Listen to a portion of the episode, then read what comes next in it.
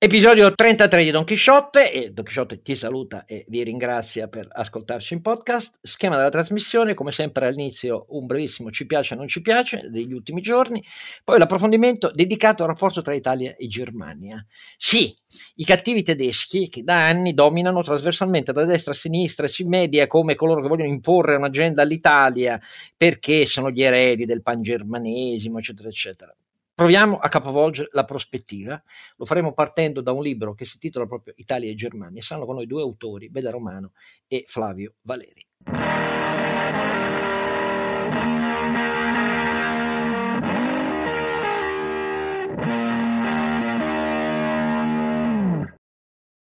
Allora, ci piace o non ci piace, e alla voce di Don Quixote, cioè Oscar Giannino, in questo episodio si aggiunge solo la voce di Sancio Panza. Renato Cifarelli. Oggi sei a piedi, Oscar, non hai il ronzinante. Eh, non c'ho ronzinante, quindi vado a piedi. Ti tocca, ti tocca trascinarti dietro la tua lancia e tutte le tue cianfrusaglie senza cavallo. Eh, senza cavallo e, per di più anche a fatica perché sono tornato ad avere sbalzi di pressione per cui se lo spettacolo dei miei arti è veramente angosciante. Detto tutto questo, però dove ci trova chi ci vuole ascoltare? Chi ci vuole ascoltare ci trova su tutte le piattaforme di podcast e quindi Amazon Music che ha introdotto i podcast recentemente, Spotify, Spreaker e poi su Google e Apple Podcast. Eh, ricordiamo che Apple Podcast ultimamente ha cambiato il metodo in cui va a raccogliere i podcast che sono usciti e quindi potrebbero esserci dei ritardi che non sono dovuti a noi ma è proprio dovuto al cambio di metodo di Apple. Quindi non è detto che quando noi annunciamo aspettavamo l'uscita del podcast, Apple ce l'abbia già in linea. E poi naturalmente sul sito donchisciottepodcast.it dove trovate anche gli editoriali del nostro Oscar e i podcast di Sancio Panza, il viaggio che sta percorrendo all'interno della geografia produttiva delle diverse regioni italiane con le piccole e medie imprese. Io ringrazio sempre chi fa le donazioni perché eh, se continuate ci obbligherete anche a fare un prodottino quotidiano, solo che a quel punto le, le spese per eh, la, la, parte di editoriale messa a punto, ohimè, eh, si, si alzano, quindi se volete anche l'interventino quotidiano, grazie per le donazioni. In ogni caso... Oppure qualcuno che ha voglia di fare pubblicità, insomma. Eh, ah beh, ecco. quello d'accordo, però quello, io ringrazio i donatori perché lo fanno direttamente dal sito e per noi sono la dimostrazione veramente di un attaccamento e una fiducia di cui non possiamo che essere eternamente, eternamente grati. Allora, ci piace o non ci piace? Da cosa cominci questa settimana, Renato? No, io ho abbastanza sorriso l'altro giorno eh, perché al telegiornale, comunicando i dati Istat, hanno detto che eh, rallentare aspettava la diminuzione del PIL. Quindi, cioè, tutto un gioco di parole per non dire che siamo ancora in crisi. E siamo ancora in crisi sempre più preoccupati. Ormai direi che sui, sui quotidiani eh, nazionali, ma anche internazionali di economia, eh, il, l'appello è giornaliero più o meno delle aziende per tutti i costi e per tutti i, i sistemi che si stanno che stanno esplodendo, un po' la difficoltà eh, logistica. Noi per esempio come azienda noi esportiamo molto, il più grosso problema che abbiamo in questo momento è fare le spedizioni, che eh, abbiamo gli ordini ma non, non riusciamo a spedire molto spesso. E in altri casi c'è proprio una mancanza di materie prime, c'è, mancanza, c'è un aumento folle di alcuni eh, componenti, ma per dire, oggi c'è l'articolo su Sole 24 Ore che parla dell'industria della ceramica e stanno esplodendo i costi dei pallet, che uno potrebbe anche dire, vabbè, eh, cosa vuoi che incida il pallet su una spedizione, ma quando tu hai tutti i costi che stanno esplodendo e non riesci a poi eh, ribadirli sul cliente, perché anche se vediamo i primi segni di inflazione, se non sbaglio, diventa molto difficile perché rischiamo di avere una, una, ripresa senza margini, che è una ripresa che potrebbe portare ancora di più le aziende a, a, fare quello che dicevamo nella scorsa puntata, quindi a mettere fieno in cascina perché i tempi non si presuppongono troppo buoni. È tutta una situazione in divenire che è da seguire molto attentamente. Confindustria lo sta facendo, naturalmente le leve che abbiamo non, non, non ne abbiamo, anzi non abbiamo leve perché è tutta roba che viene dal mercato internazionale, quindi diventa molto molto difficile. Allora, io inizio con un mi piace invece, seppur con qualche settimana di ritardo, mi piace il fatto che siamo arrivati a superare la quota dei più di 500.000 vaccinati giorno. Uh, la cura Draghi-Figliuolo, mi dispiace per i nostalgici di Conte, funziona. Funziona aver uh, moltiplicato i centri di inoculazione vaccinale, a differenza del piano di uh, Conte, Arcuri che non comprendeva i medici di famiglia, non comprendeva eh, gli odontoiatri, non eh, comprendeva tantomeno le imprese che erano disponibili fin dallo scorso ottobre eh, a compartecipare. Siamo saliti da 1400 a più di 2400 centri vaccinali. Fate partire le imprese a questo punto. Il problema dipende soprattutto dalle regioni dal ritardo della riorganizzazione delle catene logistiche per tipo di vaccino, la moltiplicazione dei, eh, delle disponibilità tardivamente, colpevolmente ignorate e non raccolte eh, da Conte e, e, Arcuri, c'è finalmente, mettiamole a matrice comune recuperando il tempo. Quindi, quindi, mi piace comunque, siamo finalmente arrivati a meno 500.000, l'obiettivo deve essere un milione al giorno, speriamo, vediamo quanto tempo ci vorrà. Non mi piace per niente la reazione al CSM ai verbali eh, che tardivamente abbiamo appreso essere usciti da alcuni PM della Procura di Milano, protagonisti di grandi indagini e processi, compreso quello dell'ENI, chiaramente sfiduciati fatti nei confronti del capo della procura Francesco Greco e fatti circolare consegnati a Davigo dal CSM fuori da ogni eh, ritualità procedurale. Il CSM dice è un attacco contro di noi e si è chiuso eh, come nel carapace di una tartaruga. Non ci siamo proprio e non mi è piaciuto nemmeno che molti giornalisti che hanno ricevuto per posta in forma anonima quei verbali l'abbiano sì segnalato in procura, giusto, ma non ne abbiano fatto subito un caso pubblico. Quando eh, si è in presenza di materiali eh, procedimentali coperti da riservatezza che vengono inoltrati anonimamente a giornali su procedimenti di questa importanza, bisognerebbe sollevare il caso pubblico. Questa è la mia riflessione autocritica, non solo su CSM, ma autocritica perché riguarda l'informazione, eh? un po' troppo ligia alle procure anche in questo, cioè va bene segnalare le procure, però in questi casi c'è il dovere dei giornalisti, il diritto dovere di cronaca, secondo me almeno. La terza cosa che voglio segnalare che non mi piace per niente è il blocco di sanzioni assunte dalla Russia di Putin contro esponenti della Commissione europea, il Presidente del Parlamento europeo.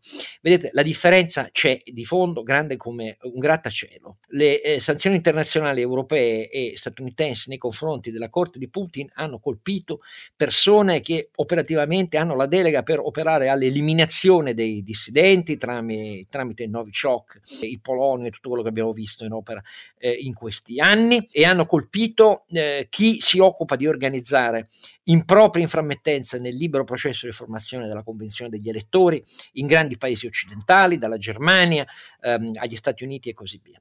Loro invece colpiscono loro colpiscono dei responsabili di istituzioni democratiche che non cospirano contro paesi eh, più o meno avversari, non eliminano i dissidenti politici. Questa è la differenza. Viva la libertà, con Putin non c'è un margine intermedio. Certo, bisogna cooperare con tutti perché il mondo non finisca male, ma chi viola, reprime, uccide non può essere trattato come se fosse un sistema internazionale eh, affine ai paesi democratici. La differenza c'è da sola nel tipo di sanzioni. E ora andiamo all'approfondimento Italia-Germania.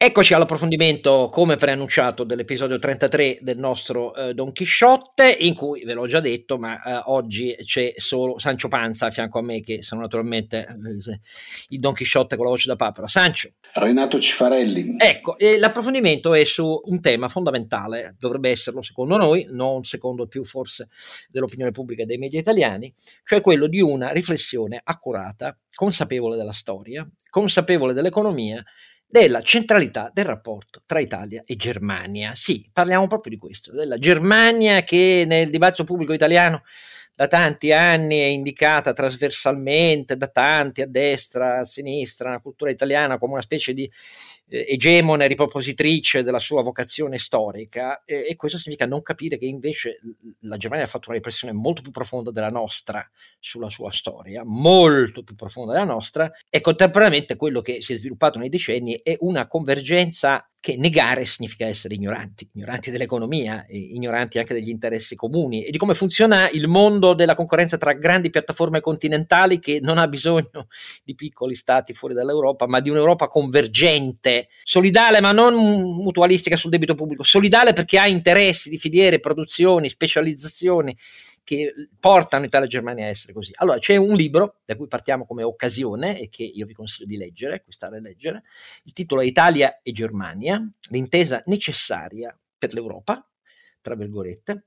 Sono eh, tre gli autori, di cui due sono con noi eh, oggi. I due con noi sono, che molto ringraziamo, Beda Romano. Beda Romano è, è, corrispondente per il Sole 24 Ore da Bruxelles, da molti anni in realtà inviato e studioso di questioni tedesche, moltissimi suoi libri dagli anni 2000 a oggi. Si è occupato dei diversi aspetti eh, della vocazione della storia germanica e della sua convergenza di interessi economica verso il progetto europeo. Grazie Beda di essere con noi. Grazie molte. Il secondo coautore anche con noi è Flavio Valeri. Flavio Valeri è di formazione un ingegnere a Roma, eh, all'Università La Sapienza, eh, poi un MBA alla Harvard Business School e poi tanti anni in Italia come eh, country manager di Deutsche Bank e che lo ha portato ovviamente a conoscere molto bene eh, la geografia delle cointeressenze industriali, eh, di filiera, economiche e finanziarie del sistema Germania da una parte e del eh, sistema Italia dall'altra. Grazie di essere con noi anche a Flavio Valeri. Grazie, grazie dell'invito. C'è un terzo poi eh, autore che non abbiamo coinvolto perché il nostro tempo è ristretto, che è il professor Federico Niglia, che insegna storia delle relazioni internazionali eh, alla LUIS, anche lui uno studioso da molti anni della Germania eh, con libri, anche per esempio eh, quello mi piacque in particolare, dedicati all'antigermanesimo italiano, che ha radici profonde, eh, radici profonde eh, non per, per, nulla intaccato dalla triplice alleanza, eh, così via, e tantomeno poi dal patto d'acciaio. Ecco, io vorrei approfittare di, della presenza di Beda Romano e Flavio Valeri per due questioni fondamentali. Dico subito nel, alla fine del libro troverete, eh, caro ascoltatore e cari ascoltatori, tre proposte conclusive, secche, stanno in due paginette, molto semplici, che vi richiamo dall'inizio per interessarvi, perché eh, la prima è quella di investire di più pubblici, privati, Stato, autonomie, imprese, eh, finanza italiana, nei luoghi comuni di dibattito con i tedeschi.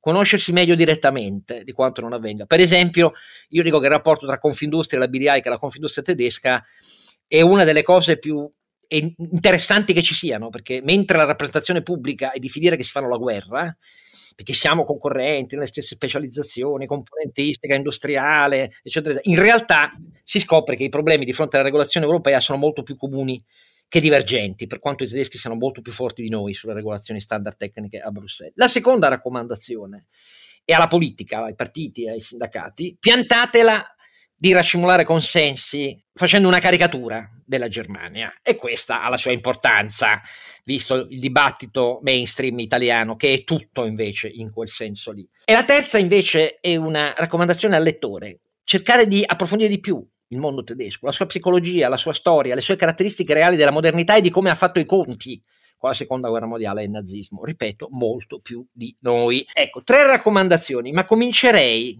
con eh, Fabio Valeri proprio sul punto fondamentale, che è uno dei capitoli del libro, quello sulle, sull'intreccio più che sullo scontro tra filiere industriali, finanza e questa cosa fondamentale. Se siamo il primo paese fornitore e cliente della Germania, il primo per, nella graduatoria internazionale e, e, e, loro sono il nostro sesto, ci sarà pure una questione di fondo che ci dovrebbe portare a convergere invece che a confliggere. Perché non è così, Flavio Valeri? Grazie, guardi, lei ha proprio toccato la ragione per la quale noi tre abbiamo scritto questo libro, perché eh, non riuscivamo a capacitarsi di come un rapporto storico, ma soprattutto nel caso delle mie analisi economico così forte, ma così forte non portasse invece a una convergenza, chiamiamola culturale, politica, in generale eh, sociale. Quando si vanno ad analizzare i numeri dei flussi commerciali italo-tedeschi, sono circa 130 miliardi. Ora, questi numeri di per sé non dicono nulla, però se si confrontassero con per esempio gli scambi che l'Italia ha con gli Stati Uniti e la Cina, ecco, lo scambio italo-tedesco è superiore agli scambi che noi abbiamo con Cina e Stati Uniti combinati o con Francia e Spagna combinati. Quindi è una forza, eh, devo dire, eh, quasi mostruosa di interazione tra i due paesi che però forse è poco conosciuta per due ragioni eh, principali. La prima, dottor Giannino, è che si sviluppa in settori tecnicamente molto privatisti e dei settori dove l'aspetto, chiamiamola, di regolamentazione pubblica o di interesse nazionale, come si potrebbe definire, è molto limitato. Mi spiego, i settori dove principalmente si, si, esplica questo rapporto commerciale, che tra l'altro, scusi, è paritario, cioè tanto esportiamo rispetto a quanto importiamo. Questo è importante perché toglie un attimo alcune così eh, miti e leggende di un'invasione di merci tedesche in Italia. Non è così, siamo assolutamente paritari. Però tornando al perché questa forza commerciale non si esplica in un'approvazione, chiamiamo pubblica, è perché questi settori dicevo, sono i settori che normalmente vengono rappresentati in, una, in un'abbreviazione, l'abbreviazione si chiamano le 4A, e quindi sono settori tipo arredamento, abbigliamento, alimentare, automazione, settori dove appunto il privato è il, eh, l'artefice, dove le regolamentazioni sono di natura tecnicamente europea e non nazionale e dove il luogo delle capitali, il ruolo delle capitali è molto limitato. Questo è importante da rimarcare perché se mi, un, mi permette un piccolo parallelo col mondo francese, invece il rapporto italo-francese, che abbiamo visto essere ben minore di quello italo-tedesco, però molto si esplica su settori ad alta valenza, chiamiamola politica e governativa, lo dico nel senso positivo, ecco, sono dei settori dove gli stati dicono la loro, mi spiego, la cantieristica, la difesa, le telecom, l'energia.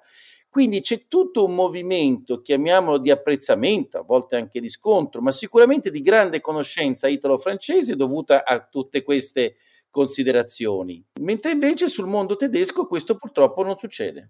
No, ma questo spiega anche perché poi alle nostre spalle ci sono dossier italo-francesi quando Enel tentò di muoversi nel mondo ed è francese, risposta no, francese, qua, i cantieri idem, mentre invece quello che sfugge è la pervasività radicata in tutto il nord italiano è così, da nord-ovest a nord-est, soprattutto nel nord-est e nel centro, nord-est anche per ragioni logistiche, perché è un corridoio logistico fondamentale di alimentazione della Germania.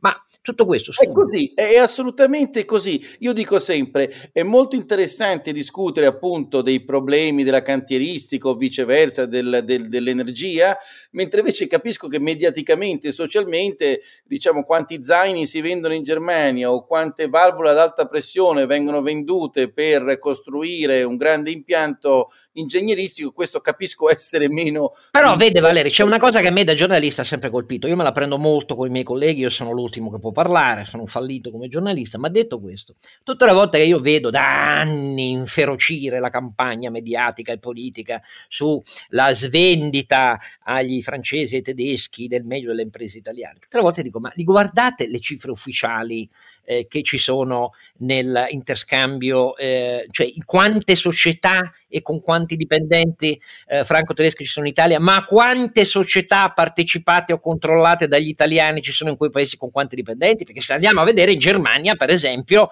sono più quasi 1700 eh, le imprese eh, che sono in realtà sotto controllo di imprese italiane con 150, quasi 150.000 occupati, cioè di poco inferiori agli occupati nelle imprese italiane controllate dai tedeschi. Questa, le, roba, lei, qui, questa roba qui non c'è mai sui giornali italiani. Non c'è mai perché, le ripeto, io penso, sono giunto a questa conclusione, poi magari possiamo chiedere anche a Beda la sua esperienza, ma io sono giunto a questa conclusione che i settori dove si esplica questa attività sono settori poco mediatici sono giunto a questa conclusione. Però sono il traino della manifattura italiana. E lo sono, e lo sono, oltretutto, come diceva giustamente lei, questo rapporto eh, fortissimo sul manufatturiero è anche molto concentrato tra il sud della Germania, quindi il Baden-Württemberg, eh, la Baviera e il nord Italia, dal, dal, dal Piemonte al Friuli Venezia Giulia, che crea, adesso facendo un attimo piccola, un piccolo ponte sopra la Svizzera e sopra l'Austria, ma crea il cuore manifatturiero europeo, il cuore della produzione industriale, il cuore dei brevetti, il cuore dello sviluppo di questo nostro paese europeo. È così.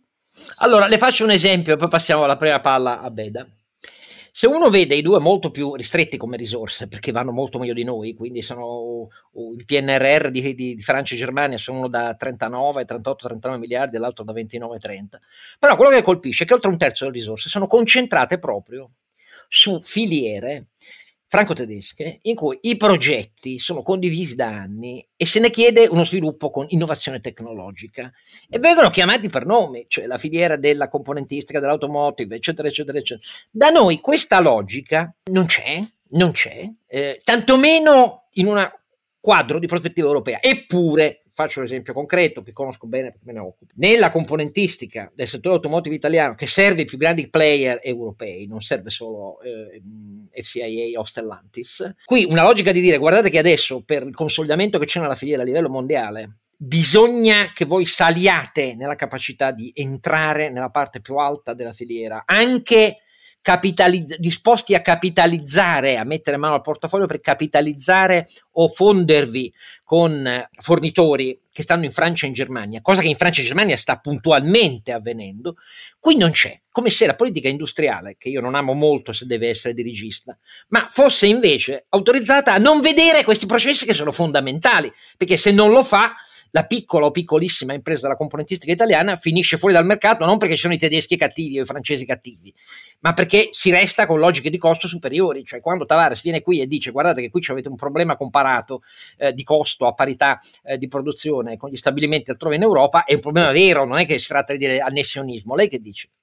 È, è, è, verissimo, è verissimo. Noi, noi, continuiamo invece come paese a focalizzarci su questi maxi dossier, forse più mediatici, appunto la difesa, l'energia, le telecom, e, e ci dimentichiamo che invece la forza del nostro, del nostro potere industriale è una forza su questi settori dei 4A che invece purtroppo vanno solo e unicamente con le proprie forze e con il proprio successo, non c'è altro. Tra l'altro riscuotendo, mi lasci dire, dei successi eh, in, importanti e che io, mh, mm, si ricorda sempre quello che è riuscito a fare la Brembo, la Brembo è tra i esatto. primi fornitori mondiali eh, del gruppo Daimler, oramai francamente è, è, difficile capire chi è fornitore di chi e chi dipende da chi. E chi dipende da chi.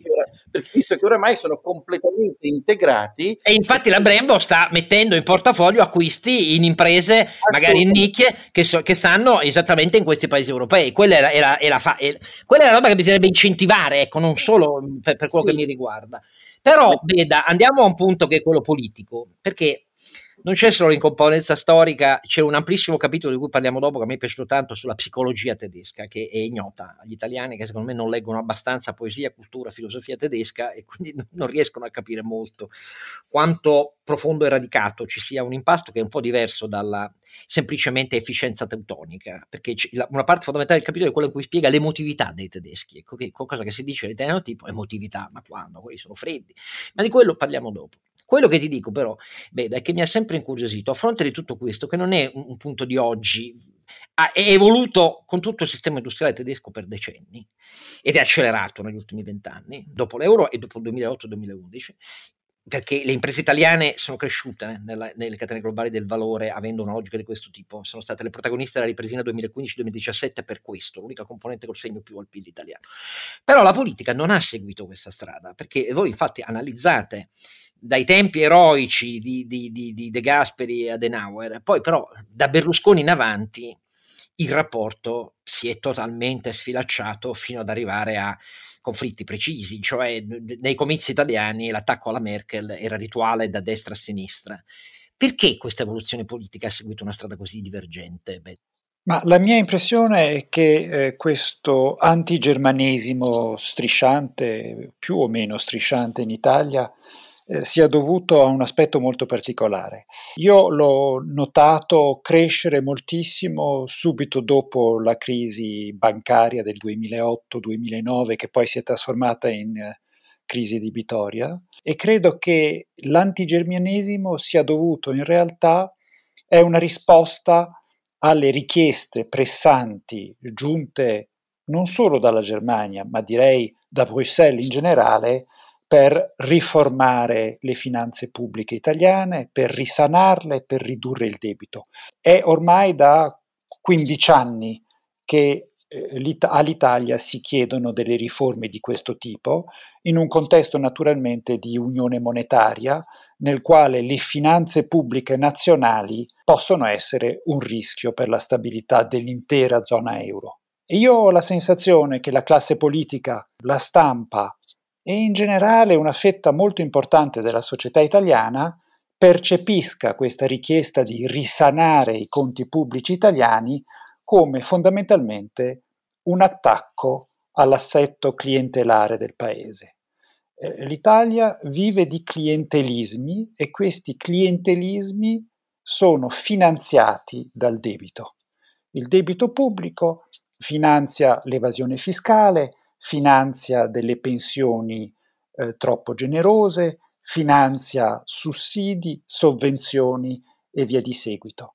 Quando la Germania e i partner europei dell'Italia chiedono all'Italia di mettere mano al proprio debito, ho la sensazione che un'importante parte della società italiana veda in questa richiesta una minaccia per l'assetto sociale che finora incredibilmente è sopravvissuto. Ma non ti pare, Beda, che oggi uno ha questo atteggiamento dopo il balzo in avanti delle politiche straordinarie europee, dagli acquisti fuori dalla capital key alla BCE, alla sospensione del patto di stabilità, alla sospensione del divieto di aiuti di Stato, tutte politiche temporanee, no? E il balzo in avanti, un primo debito comune a scopo anche mutualistico, questa è la ragione per cui eh, così tante risorse dei 750 miliardi di debito comune vanno, eh, oltre 200 miliardi all'Italia. Viene assunto adesso dalla politica, viene assunto anche un po' dal DEF di Draghi, e questa è la nostra critica, l'abbiamo detto esplicitamente, come se queste quattro condizioni non fossero temporanee, ma fossero finalmente la resa della presunzione germanica di venirci a dettare l'agenda a casa, sul welfare allo Stato, la resa per dire d'ora in poi più debito comune mutualistico e quindi anche per l'Italia, una volta per tutte, non vale la presunzione del Grundgesetz tedesco su cui ogni volta deve interpellare, essere interpellata eh, la Corte di Karlsruhe, non vale più il patto di stabilità, il deficit e debito che devono rientrare, non vale più il divieto di Stato. E anzi la BCE non potrà che continuare a fare acquisti fuori dalla capital key per sostenere chi è più indebitato come noi, perché il giorno in cui decidesse di tornare indietro scoprirebbero che l'instabilità del rischio di debito italiano fa male a tutti. Tu big to fail. Queste sono un po' le presunzioni di fondo anche ancora adesso, Beda. Tu che dici? Sì, è vero. La cosa interessante che ho notato in questi ultimi mesi è come eh, l'euroscetticismo italiano, che è cresciuto di pari passo con l'antigermanesimo italiano, per lo stesso motivo, sia calato. Se noi guardiamo gli ultimi sondaggi dell'Eurobarometro, per esempio, o anche altri studi demoscopici, si nota che c'è stato un calo dell'euroscetticismo e credo che questo calo dell'euroscetticismo italiano, limitato ben inteso, è dovuto al fatto che l'Unione Europea ha deciso in questi ultimi mesi eh, maggiore libertà di spesa pubblica nei fatti e ha deciso di creare un nuovo fondo per la ripresa da 750 miliardi eh, che potrebbe essere eh, almeno nell'ottica dei più ottimisti, eh, il primo passo verso una qualche forma di bilancio europeo di mutualizzazione del debito. Eh, questo aspetto è interessante. Io ho l'impressione che gli italiani si fanno un'illusione se pensano che questi eh, elementi che ora sono sul tavolo possano essere permanenti, prima di tutto, e in secondo luogo eh, il piano di rilancio nazionale che è stato presentato proprio pochi giorni fa dal governo italiano è in realtà un passaggio cruciale eh, per il futuro della partecipazione italiana nell'Unione monetaria. In ballo c'è la modernizzazione del paese, una modernizzazione che l'Italia avrebbe dovuto iniziare a fare vent'anni fa quando è stata creata l'Unione monetaria ed è nato l'euro, ma che per decenni, per due decenni, è stata eh, rinviata. Questa modernizzazione ormai è impellente ed è questa l'ottica in cui la classe politica e in generale l'establishment italiano dovrebbe porsi nei prossimi mesi e nei prossimi anni. Forse eh, posso commentare un attimo. Devi, deve. Che il Next Gen Generation è sempre stato visto come diciamo, una partita finanziaria, no? In realtà, eh, mi rilascio a quello che diceva Beda, in realtà è uno strumento politico. È la prima volta che c'è qualche forma di mutualizzazione È la prima volta dove effettivamente danari comuni vanno a progetti comuni, oppure, diciamo semplicisticamente parlando, danari diciamo non italiani vengono sviluppati per progetti italiani. Però questo inevitabilmente eh, da un lato è positivo perché forse porterà pure, come si dice, all'emissione di Eurobond e quindi per la prima volta anche emissioni pubbliche europee. Però se questa è la strada, noi italiani dobbiamo capire che a un certo punto arriverà il ministro delle finanze europeo, è inevitabile. Ecco, e lì, e lì si apre un nuovo capitolo. Allora, eh, riparto da questo su una domanda dopo la pausa brevissima.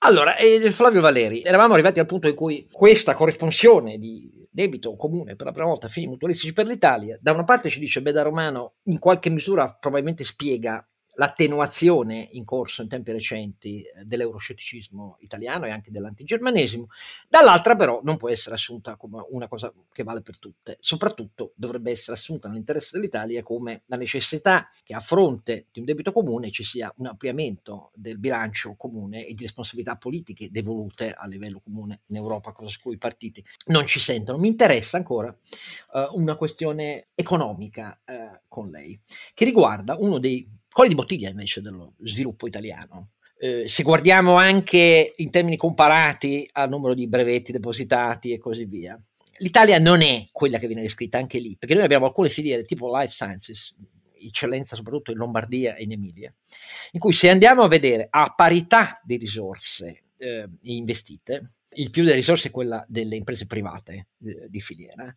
noi abbiamo un, un, impact factor, cioè il numero di citazioni sui journals specialistici eh, delle discipline del life science, che è assolutamente paragonabile a quello del Baden-Württemberg e della Baviera. Quindi l'eccellenza c'è. Quello che non c'è in alcune filiere è una cosa su cui non ho mai capito perché eh, l'Italia non capisca la lezione tedesca. In, in, in Germania c'è una netta ripartizione tra la ricerca di base Max Planck e Humboldt, per chi conosce la Germania, da una parte, e dall'altra ricerca applicata a trasferimento tecnologico direttamente alle filiere, con le imprese dentro, col 70% delle risorse investite che vengono dalle imprese, che è il Fraunhofer Institute. Governance comune, ma decine e decine poi di istituti collegati e insediati territorialmente nel, core, nel cuore eh, delle specializzazioni della manifattura tedesca. Questa roba qui non ho mai capito perché un paese manifatturiero come siamo anche noi, in molte filiere anche comuni della meccanica, lo Stato italiano non riesca a capire che quello è un modello che funziona.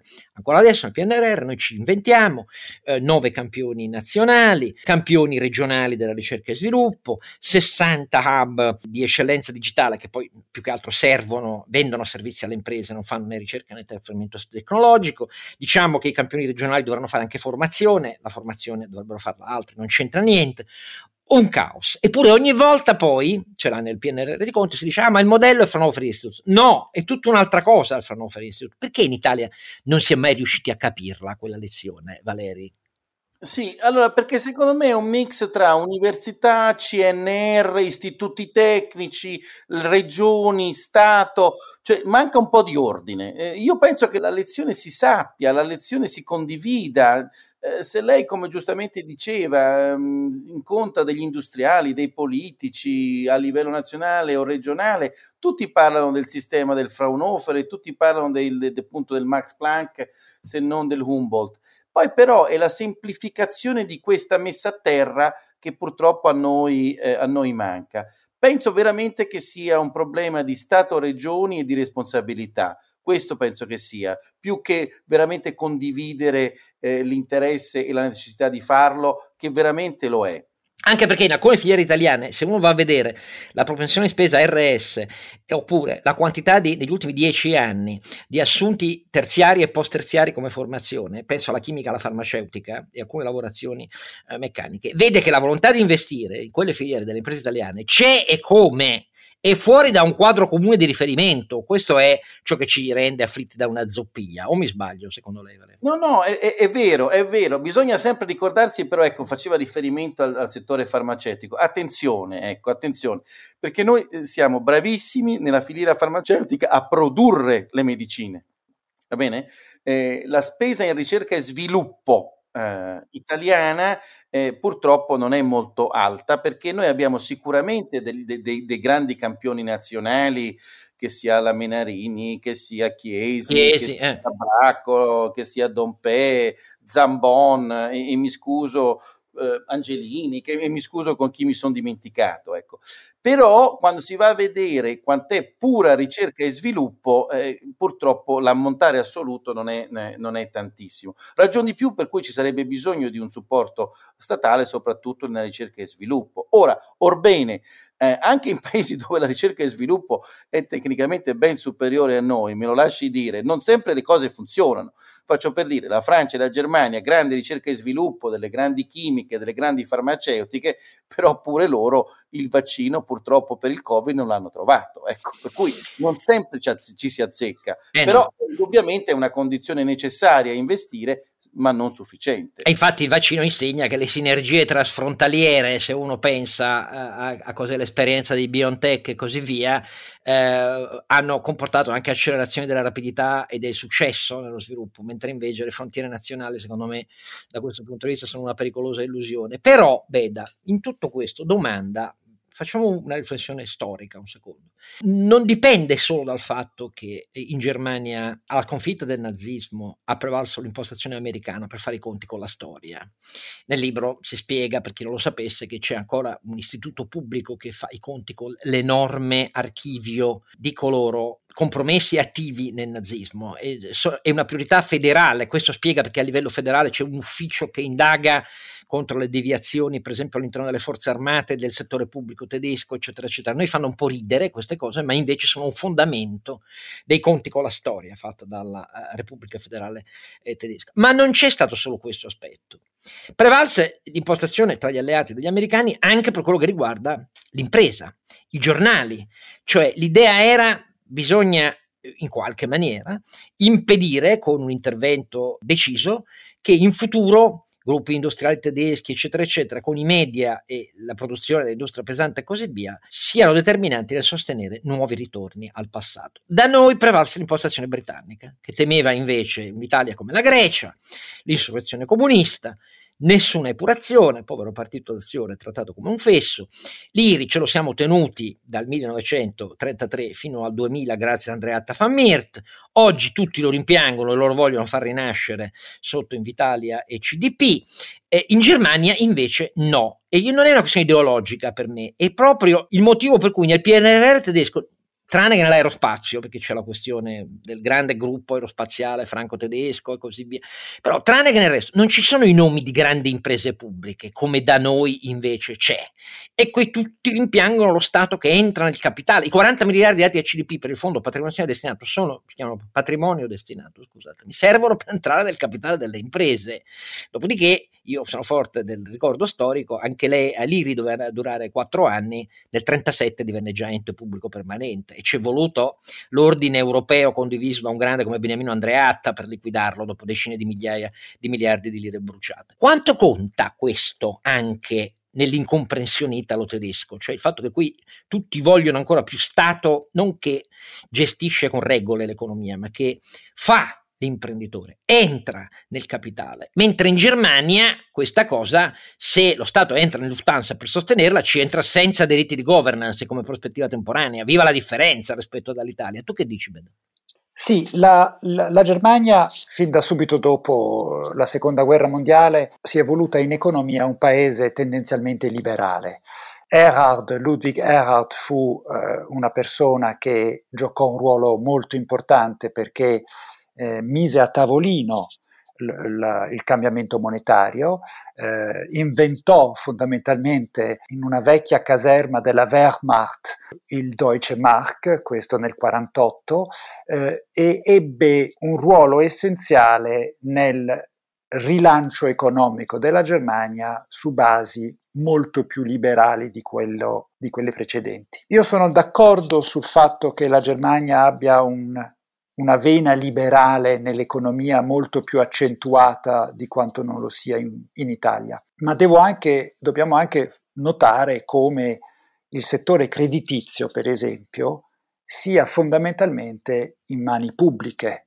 eh, penso in particolare alle Sparkassen, penso alle Landesbanken, sono delle grandi istituzioni pubbliche, hanno in mano il settore creditizio tedesco, noi conosciamo Deutsche Bank, Commerzbank, conoscevamo ai tempi Dresdner Bank, ma se noi eh, andassimo a guardare eh, quanto controllano del settore finanziario tedesco, ci renderemo conto che hanno una parte eh, di minoranza. Quindi è verissimo eh, che c'è questo aspetto di vena liberale. Una delle ragioni delle polemiche di Banca d'Italia contro la BRD era che in realtà noi avevamo assistito all'intervento dello Stato in questa parte così fondamentale del sistema del credito tedesco che non seguiva le regole che invece si chiedeva di adottare in Italia. Sì, eh, poi non dimentichiamoci che le banche eh, tedesche sono state prese di mira dalla Commissione europea fin dai primi anni 2000 perché godevano di tassi di interesse di favore da parte della mano pubblica. Eh, quindi ci sono due aspetti nel settore creditizio tedesco, c'è la presenza pubblica nel capitale e c'è la gestione pubblica di queste banche. Noi abbiamo assistito nel corso degli anni 2008, 2009, 2010 nei fallimenti di alcune grosse banche pubbliche eh, perché erano mal gestite dalla classe politica locale. Quindi questo aspetto non lo dimenticherei. Credo che l'aspetto cruciale nell'economia tedesca è il ruolo delle autorità, le istituzioni, la Bundesbank eh, in particolare, ma anche la Corte Costituzionale di Karlsruhe, sono, hanno un ruolo importantissimo nell'impedire alla classe politica di avere un ruolo eccessivo nell'economia e nel garantire questo liberalismo economico che certamente è più forte che in Italia. Forse due, due, due piccole chiose, se posso, due piccole chiose. Allora, sul KFW, che è l'equivalente della CDP in Italia, già il nome secondo me è interessante. No? KFW vuol dire Istituto per la Ricostruzione. Quindi eh, è, è, designato, è scritto, è fatto per fornire del debito alle infrastrutture del paese, non per fornire delle, de, del controllo azionario. La CDP invece, soprattutto dal, dal periodo di Tremonti in poi, ha un po' deviato ed è diventato più vicino al modello dirigista francese dove eh, invece la CDP equivalente in Francia prende direttamente o indirettamente delle quote eh, azionarie nelle società. Quindi anche lì un modello un po' più, eh, in Italia si è, si, è, si è scelto il modello un pochettino più azioni, capitale, rispetto al modello eh, tedesco che è invece più garanzie sul debito. Ecco, sono due modelli completamente eh, differenti e penso che continueranno a essere differenti. Quindi questa prima piccola chiosa. Seconda piccola chiosa sul sistema creditizio, è vero, io direi che sul sistema creditizio l'Italia indubbiamente eh, sta avanti perché ha avuto eh, la grandiosa eh, legge Amato negli anni 90, anche noi negli anni 90 avevamo eh, le casse di risparmio e compagnia cantante, avevamo circa 1300 banche, adesso le banche in Italia 20-25 anni dopo sono non più di 100, mentre invece in Germania c'è una fortissima residen- eh, resistenza sulle casse di risparmio, le banche popolari, diciamo a fondersi, a mettersi insieme e infatti il numero di banche presenti in Germania è ancora superiore ai 1000.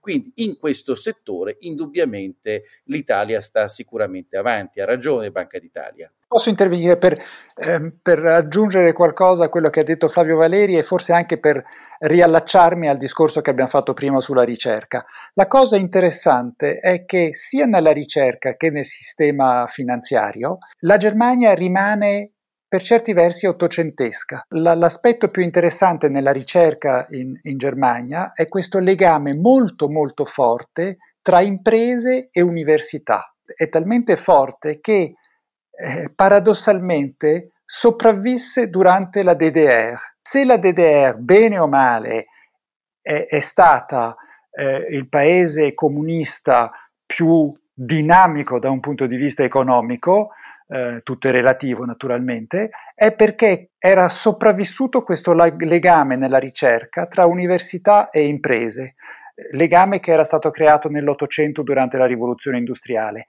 Idem per quanto riguarda le casse di risparmio e le Landesbanken, sono un retaggio dell'Ottocento, sono un retaggio della rivoluzione industriale tedesca eh, della seconda metà del XIX secolo. Sono anche un retaggio del fatto che lì l'ingresso delle due fiumane popolari che ha travolto il sistema liberale in Italia eh, prefascista, cioè quello del fiume delle cooperative cattoliche e dall'altro quello delle cooperative socialiste, che sono all'origine di quel credito in Germania e lo erano anche del eh, credito popolare locale in Italia. In Italia lo Stato ha finito per metterci la mano sopra. In Germania la sopravvivenza e poi la reazione al nazismo invece le ha, per così dire, preservate in questa forma, perché hanno un'origine sociale storica, Beda. Assolutamente. Un piccolo aneddoto. Eh, sono stato, poco prima di lasciare la Germania, mi sembra che fosse il 2009-2010, sono andato a visitare una impresa che si chiama Roth und Rau, che si trova eh, in Sassonia. Eh, era un'impresa creata da un ex professore universitario tedesco orientale che eh, con la caduta del muro decise di creare un'impresa eh, di produzione di pannelli solari. E mi raccontò in quella circostanza che bene o male la sua esperienza di professore universitario nella DDR e i contatti che aveva in, quello, in quel momento con le imprese pubbliche statali della DDR, quell'esperienza gli permise bene o male di riconvertirsi radicalmente in, un, in un'economia di mercato e di creare questa azienda che ancora oggi esiste e ha un rapporto molto importante con l'università locale. Allora, adesso faccio una domanda eh, comune eh, a entrambi e, e, la premessa è eh, proprio l'incomprensione nostra psicologica della Germania, storica, filosofica. E dire che l'Italia eh, fino eh, agli anni 50-60, per esempio, l'intera scuola del diritto commerciale era fatta da tutti quelli che poi sono stati i grandi contributori alle riforme fiscali italiane eh, all'inizio della Repubblica e poi fino alla Commissione Visentini, erano tutti imbevuti di quella roba lì, avevano studiato tutti in Germania. Poi questa cosa è, è tramontata eh, però io devo dire che io ho amato tantissimo in questi 16 anni la, la, la Merkel per questo spirito. Mi colpì tantissimo una frase in un'intervista a Bill Zeitung del oramai all'inizio, era all'inizio, quindi insomma nel 2004, non mi ricordo se fosse 2004 o 2005, in cui gli chiesero un po' per presentarsi un po' meglio, ma lei alla fine, se uno pronuncia il nome Germania, che cosa evoca? Per uh, la nuova cancelliera.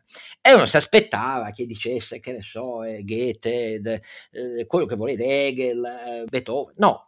E invece fu una risposta che mi lasciò veramente stupefatto positivamente, perché dice, la risposta fu, ma guardate, a me la Germania fa pensare a finestre a prova di spifferi perché nessun altro paese sa costruire finestre tanto ermetiche e belle, cioè cosa che un politico italiano si dice una cosa simile fierebbe alla berlina. Invece questo spirito concreto della Merkel, eh, la Mut, è un po' materno anche, è finito per essere un po' il codice, anche della sua disinvoltura a volte nello sposare le riforme ambientali, poi nel frenarla e così via. Però, insomma, il codice che purtroppo è sopravvissuto alla prima ondata del Covid e si è un po' attenuato per via del casino con i lender nella seconda. Però adesso questa epoca finisce. Domanda comune. Dalle prossime elezioni a settembre, vi aspettate che Alternative für Deutschland, che è fuori da questo quadro, è il ritorno ad antichi miti, eh, in cui c'è il no agli immigrati, c'è il no all'Europa cattiva, il no agli, ai latini che sperperano, insomma tutto convive in Alternative for Deutschland. Eh, ritira sulla testa perché fino a, a questo negli ultimi anni era, aveva retto il patto tra partiti tra verdi compresi, socialdemocratici, FDP e CDU, quando in un land hanno provato i liberali a mettere a bordo Alternative for Deutschland, sono stati estromessi e buttati dalla finestra eh, da, dall'iniziativa immediata della, della Merkel, dei capi della CDU, E degli altri partiti.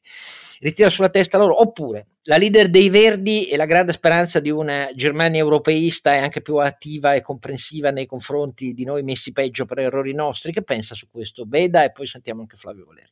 La Germania con la fine dell'era Merkel ehm, non è una Germania molto chiara da, da capire perché la signora Merkel è arrivata al potere senza una strategia. È arrivata al potere e ha nel corso degli ultimi 15 anni mantenuto il potere attraversando tutta una serie di crisi, eh, risolvendole, eh, in alcuni casi molto bene, in altri casi bene, in altri casi meno bene, eh, ma nel corso del tempo, insomma, è stata costretta a gestire delle situazioni impreviste e non ha imposto una propria visione. Quindi, per certi versi, il futuro della Germania potrebbe preoccuparci.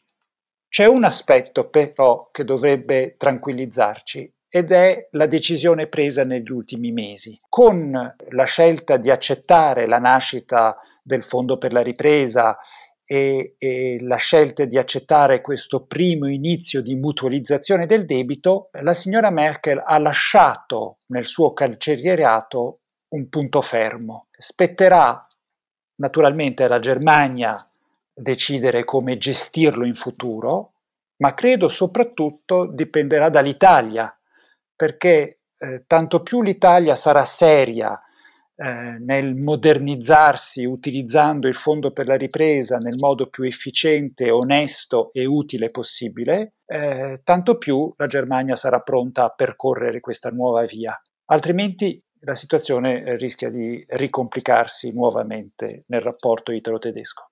Io credo che molto lo dovrebbero fare anche i privati per, in Italia per radicare una consapevolezza di serietà diversa. Io sono un po' critico su come i privati criticano molto lo Stato, i partiti, eccetera, eccetera, però la loro voice costruttiva per indicare questo sentiero abbiamo tentato di rendervi più attenti con questo libro di cui ripeto il titolo per voi perché è utile, un librino semplice, rapido, divulgativo, Italia e Germania, l'intesa necessaria per l'Europa, Bollati Borighieri, di questo stiamo parlando.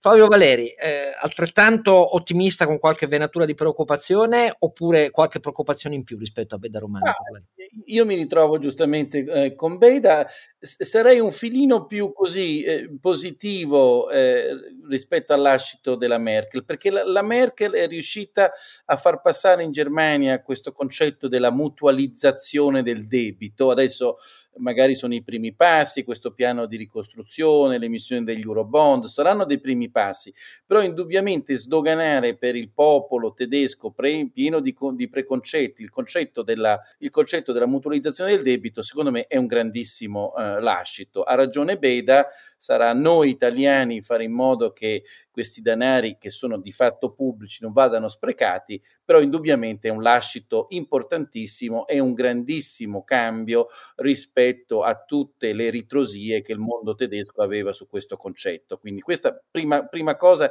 che secondo me eh, vale la pena ricordare perché è, è, stata soprattutto per i tedeschi un passo eh, abbastanza epocale. La seconda che a me piace molto ricordare per la Merkel è quella che lei ha fatto, diciamo, forse sulla base dell'emotività che, che nel capitolo di Beda si spiega, è spiegato molto bene, l'emotività e l'incertezza, che sono due caratteristiche, l'odio per l'incertezza in particolare del, del mondo tedesco, dicevo, tutto, tutta la decisione presa quasi di pancia, passatemi il termine, dalla, dalla Merkel dopo la, la, la catastrofe di Fukushima del nucleare in Germania, in cui si decise una svolta verde e, rinnovabile e, fortissima. Ecco. Secondo me è stato un po' il paese che ha cominciato a spingere eh, di più e prima eh, sul, sulle rinnovabili, la chiusura del nucleare, la spinta per tutto quello è solare, vento, idraulico e compagnia, e compagnia cantante. E su questo punto, e su questo punto io volevo dire che l'Italia è invece a livello, chiamiamolo, industriale è molto più avanti. Per cui è come se la Germania, la Merkel avesse fatto un assist a due aziende eccezionali italiane, leader assoluti nel, nelle rinnovabili, in particolare l'Enel, che è, è il primo operatore in Europa e mi sembra terzo mondiale sulle rinnovabili e oggi ho visto con grande gioia che anche l'ENI eh, deciderà di fare uno spin-off delle sue attività rinnovabili, quindi continuare ricerca, sviluppo, produzione di energie rinnovabili a favore di questa svolta che chiamiamola ipoteticamente iniziata da un, un episodio drammatico come Fukushima, ma sicuramente eh, iniziata dalla Merkel una decina di anni fa. Io voglio ricordare anche contributo della Merkel di fronte all'immigrato, all'ondata di immigrati eh, dal, dall'est balcanico e Turchia, il coraggio di quella frase e poi l'integrazione negli anni successivi, in particolare per i siriani, nessun leader europeo avrebbe avuto il coraggio di fare così. E, e questo fa appello però ha radici profonde anche dalla cultura tedesca, è molto sottovalutata in Italia e per me quella è una cosa, per me è il punto più alto di tutti gli anni su cui condivido il giudizio di Beda, più che affermare una leadership, una grande capacità di rotta di conserva, a seconda dei venti per così dire, però in quel caso leadership e come umanitaria da quel punto di vista. Eh, io devo fare un'ultima domanda a Renato però, perché Renato tu sei stato eh, in, in, silenzio. Eh, ci sei Renato?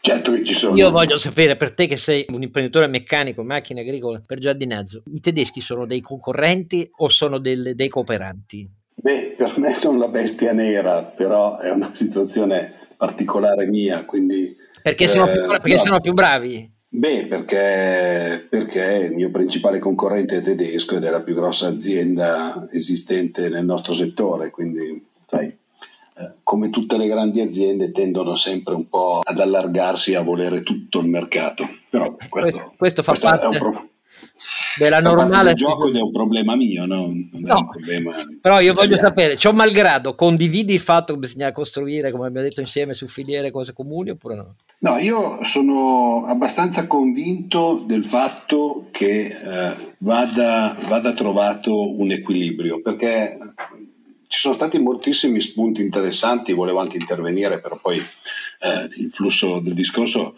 mi sembrava molto interessante.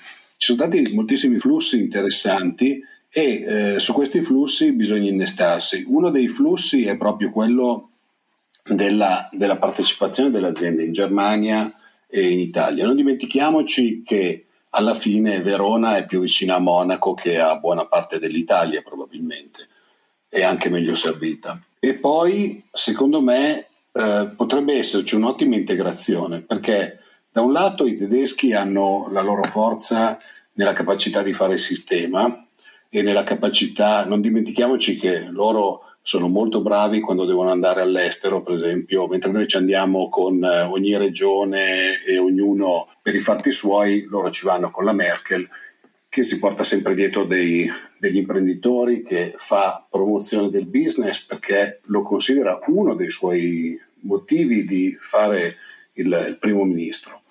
Mentre invece noi italiani magari siamo un po' più creativi e un po' più capaci, probabilmente anche per il sistema in cui viviamo, di trovare eh, idee innovative. Eh, guarda, Nel nostro Renato, lasciami dire, anche qui privato le sue responsabilità. Se uno guarda l'evoluzione storica e l'attrattività che ha finito per esercitare nella proiezione estera del sistema industriale tedesco, il sistema delle fiere, e, e stiamo parlando anche qui di eh, fortissima compartecipazione pubblico-privata, un modello storico tedesco, anche questo, eh, non nato negli ultimi vent'anni, e beh, e le paragona alle nostre fiere, noi abbiamo fiere straordinarie anche dal punto di vista mondiale in alcuni settori, ma non c'è altrettanta logica di sistema e non c'è stata la capacità di farlo nei decenni in cui era tutto ancora Greenfield eh, nel, nell'Istasia, per esempio, mentre loro l'hanno avuto. Bravi loro, eh, pubblico-privato, non solo il pubblico, lo Stato. Questo è quello che dico sempre, Renato. Comunque. No, no, ma loro, loro sono, cioè loro da quel punto di vista lì hanno sempre saputo, come dicevo, appunto fare sistema. Eh, Noi, esatto. per esempio sulle fiere, eh, una fiera che organizza la mia associazione di categoria, perché non dimentichiamoci che ci giochiamo come costruttori di macchine agricole il primato europeo eh, con i tedeschi, noi siamo molto più specializzati sulle macchine, diciamo, specializzate, eh, scusate la ripartizione, ma mentre loro sono più sulle macchine diciamo da grandi superfici anche per una questione evidentemente orografica del paese, dei paesi diversi. Noi abbiamo una fiera che è la concorrente più grande probabilmente della più grande fiera di macchine agricole che è una fiera tedesca e la facciamo in Italia noi come costruttori, però eh, facciamo fatica, eh, facciamo fatica esatto. perché, perché noi facciamo fatica a fare sistema, cioè noi, mentre loro hanno le fiere che lavorano tutte assieme. Noi abbiamo Rimini che, fa concor- che, faceva concorrenza a Bologna, che faceva concorrenza a Parma, che faceva concorrenza a Modena, che faceva, cioè un sistema fieristico a 20 km l'uno dall'altro che non riusciva a venirsene fuori. Fare matrice. Va benissimo, grazie infinite. Non ci resta che ringraziare di cuore veramente per quello che scrive. Grazie perché ben... è sempre interessante. Poi Ah, sai cosa mi piace? Mi piace il fatto che per una volta non abbiamo parlato male dei cattivi tedeschi. No, allora, siamo... La gente si dimentica sempre che quando compra un'auto tedesca la buona parte dei componenti sono italiani, cioè la qualità tedesca è fatta con la qualità italiana e questo ce lo dimentichiamo spessissimo. Esatto, e quindi dovremmo più che altro imparare a capirci, gli italiani più i tedeschi, più di quanto i tedeschi in realtà non amino l'Italia. Perché, anche perché posso dire una cosa, diciamo così, due cose divertenti per finire. Allora, diceva della geografia, no?